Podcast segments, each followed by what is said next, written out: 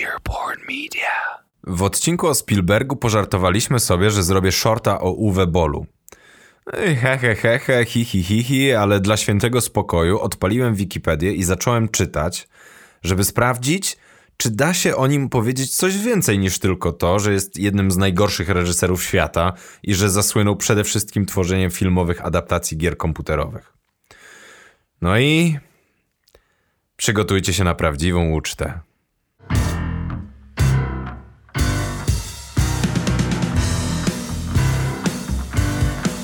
Ja nazywam się Michał Kasprzykawy, słuchacie Ekspresem do początku. Oto historia człowieka, który udowadnia, że w zasadzie każdy z nas mógłby być reżyserem. Oto historia Uwe Bola.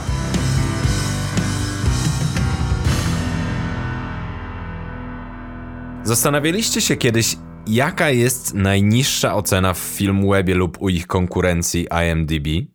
No więc ja sprawdziłem ten drugi portal.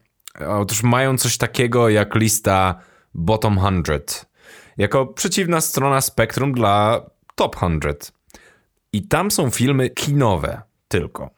I najniższa ocena na tej liście to 2,1. I zgadnijcie, czyj film jest na tym dnie? No akurat nie Uwe Bola, ale na tej wspaniałej liście znajdują się aż cztery jego filmy. Razem ze Szczękami 4, o których wspominałem w odcinku o Spielbergu. Tylko, że Uwe kręcił też filmy niekinowe i najniższa ocena w jego profilu to 1,5. Przypomnę, że skala nie jest szkolna, tylko 10-punktowa. I okazuje się, że ze Spielbergiem łączy go więcej. Czekaj, Michał, co? Co może łączyć jednego z najgorszych reżyserów świata i jednego z najlepszych reżyserów świata? Okazuje się, że więcej niż tylko zawód. Ale zanim do tego dojdę, to chciałbym, żebyście zdawali sobie sprawę, jak kiepskie są jego filmy. Znaczy, wiecie, możecie je obejrzeć, tylko ustawcie sobie od razu wizytę u psychologa. I nie obwiniajcie mnie za stratę czasu. Ale do rzeczy. Podobno filmy Uwe Bola są tak kiepskie, że nawet Thomas Edison nie chciałby ich ukraść. No dobra, to niepotwierdzone info, ale te kolejne informacje to już tak.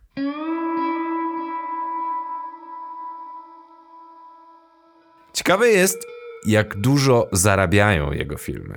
Na przykład Blood Rain przy budżecie 25 milionów dolarów zarobił 3,5 miliona. Alone in the Dark przy budżecie 20 milionów zarobił 12,5. Ale absolutnym hitem jest In the Name of the King, a Dungeon Siege Tale. Zarobił 13 milionów, a jego budżet wynosił 60 milionów dolarów. Dla porównania wspomniane Szczęki 4 przy budżecie 23 miliony zarobiły 52, a Michael Caine postawił sobie ładny dom. Ale żeby nie było, są też filmy, które wyszły na plus. Na przykład House of the Dead przy budżecie 12 milionów zarobił prawie 14.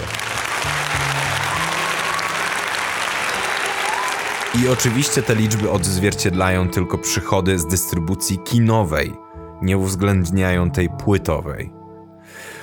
Dla tych z was, którzy są graczami, powiem, że Uwe nakręcił takie filmy jak Postal, Far Cry, trzy części Blood Rain, trzy części Dungeon Siege i parę innych. Ostrzył sobie też zęby na ekranizację Warcrafta, który jest jedną z najpopularniejszych serii gier na świecie, ale twórcy tej gry powiedzieli: Nie sprzedamy ci praw do ekranizacji. Nie sprzedamy ich szczególnie tobie. Podobno w połowie lat 2000 odmawiał realizacji niektórych filmów, bo miał zbyt napięty grafik. Nie nakręcił m.in. adaptacji hitowej gry Baldur's Gate. Uff, całe szczęście.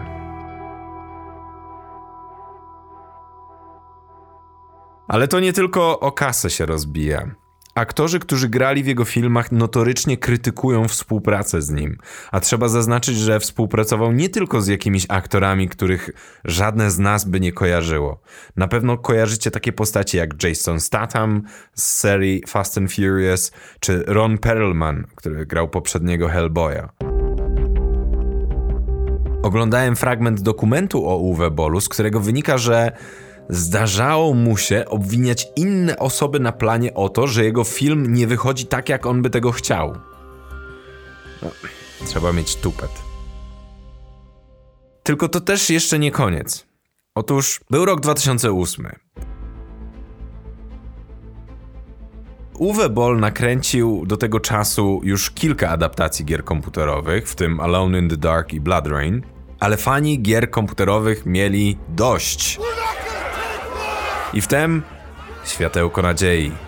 Magazyn Guardian opublikował artykuł, w którym stwierdził, że Uwe odejdzie na emeryturę, jeśli pod petycją w tej sprawie podpisze się milion osób. No i pojawiła się internetowa petycja z prośbą o to, żeby Uwe rzeczywiście przestał tworzyć. Niestety podpisało ją tylko 350 tysięcy ludzi. Więc nie udało się. Ale nieważne, pomyślcie sobie. 350 tysięcy ludzi prosi was o to, żebyście przestali tworzyć. Hardcore. No to jak? Ręka do góry, kto chciałby obejrzeć jakiś film Uwe Bola. Pewnie nie możecie się doczekać jego kolejnej produkcji, ale pocieszę was. W 2016 roku jednak postanowił odejść na reżyserską emeryturę. Jako powód podał, że rynek filmów, które trafiają prosto na DVD, jest już zbyt mały. Tylko kurde, ostatnio coś się chyba zaczął nudzić, bo wysyłał jakieś pomysły na filmy do Netflixa. I podobno stwierdził, że chciałby coś nakręcić, ale nie za własne pieniądze. I oj, to jest ciekawe, bo skąd on w ogóle brał pieniądze na swoje gnioty do tej pory? I jakie jest jego powiązanie ze Stevenem Spielbergiem? Zacznijmy od tego pierwszego. Punkt przełomowy w finansowaniu jego filmów nastąpił w roku 2006. Przed tą datą jego sposób finansowania był. Powiedzmy, że przykry i wkurzający dla wielu ludzi, ale o tym zaraz. Na późniejszych etapach jego kariery Uwe do finansowania filmów wykorzystywał nazistowskie złoto. A przynajmniej tak sobie z tego żartował. Natomiast znalazłem komentarz osoby, która twierdzi, że zna Uwe osobiście i wie, że reżyser finansował kolejne produkcje z własnych pieniędzy, które zarobił przy filmach, które wyszły jakimś cudem na plus.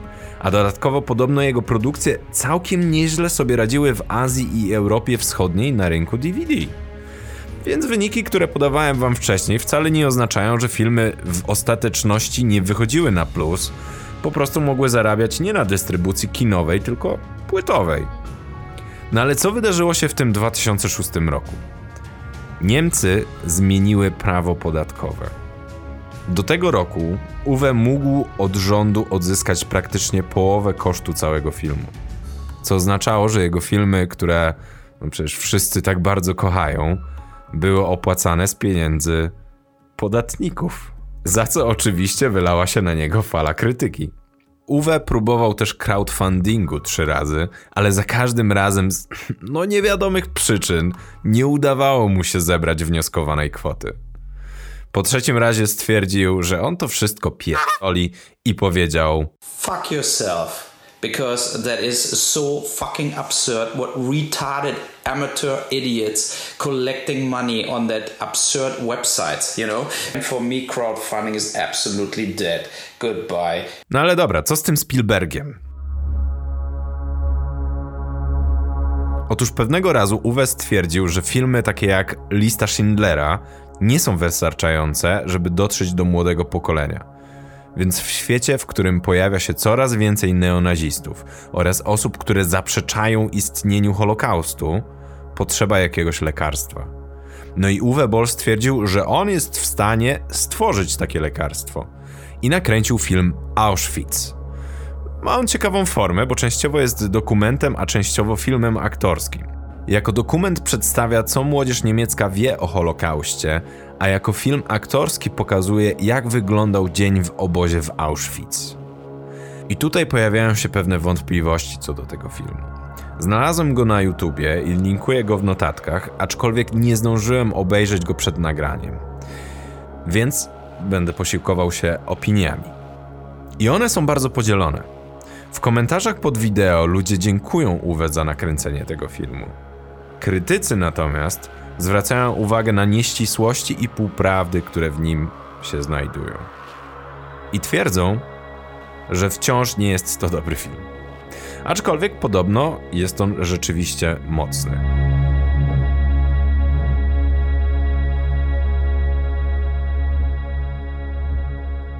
No ale nie byłaby to historia do początku Uwe Bola, gdybym nie powiedział wam, od czego to wszystko się zaczęło. Otóż pierwszy film, który wyreżyserował to German Fried Movie. Jego ocena w IMDb 1,5. Bez komentarza. A jak to się stało, że Uwe Boll w ogóle zdecydował się zostać reżyserem? Podobno zainspirował go do tego Marlon Brando swoim filmem Bunt na Bounty. Uwe miał 10 lat, gdy go obejrzał.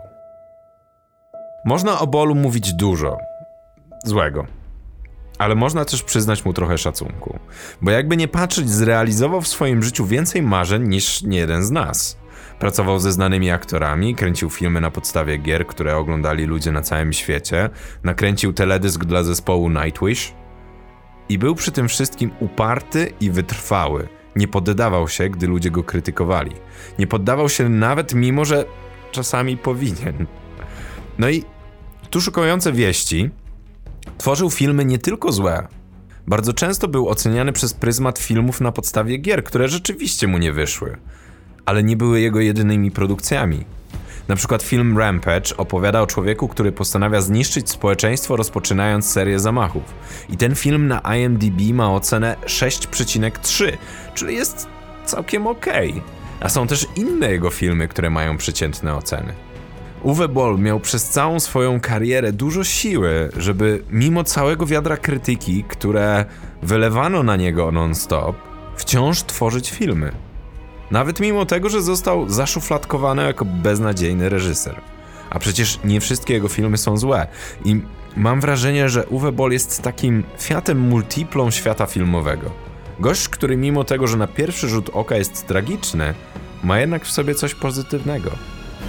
Ja jestem na przykład pełen podziwu jego motywacji do nakręcenia Auschwitz. Jako Niemiec chcę, żeby cały świat pamiętał okropieństwa Holokaustu bo takie rzeczy nie powinny się powtarzać. Takim rzeczom trzeba przeciwdziałać.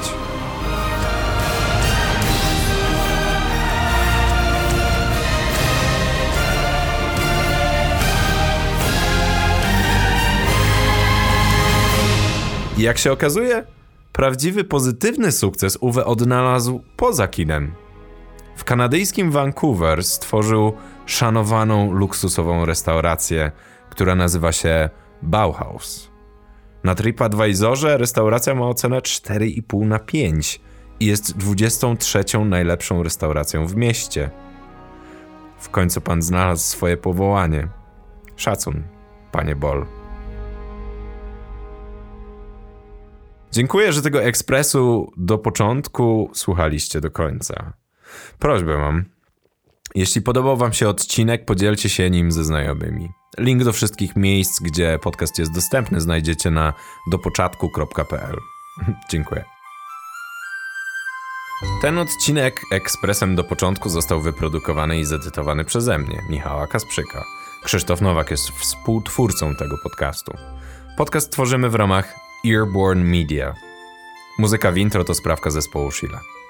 Dzięki i do usłyszenia.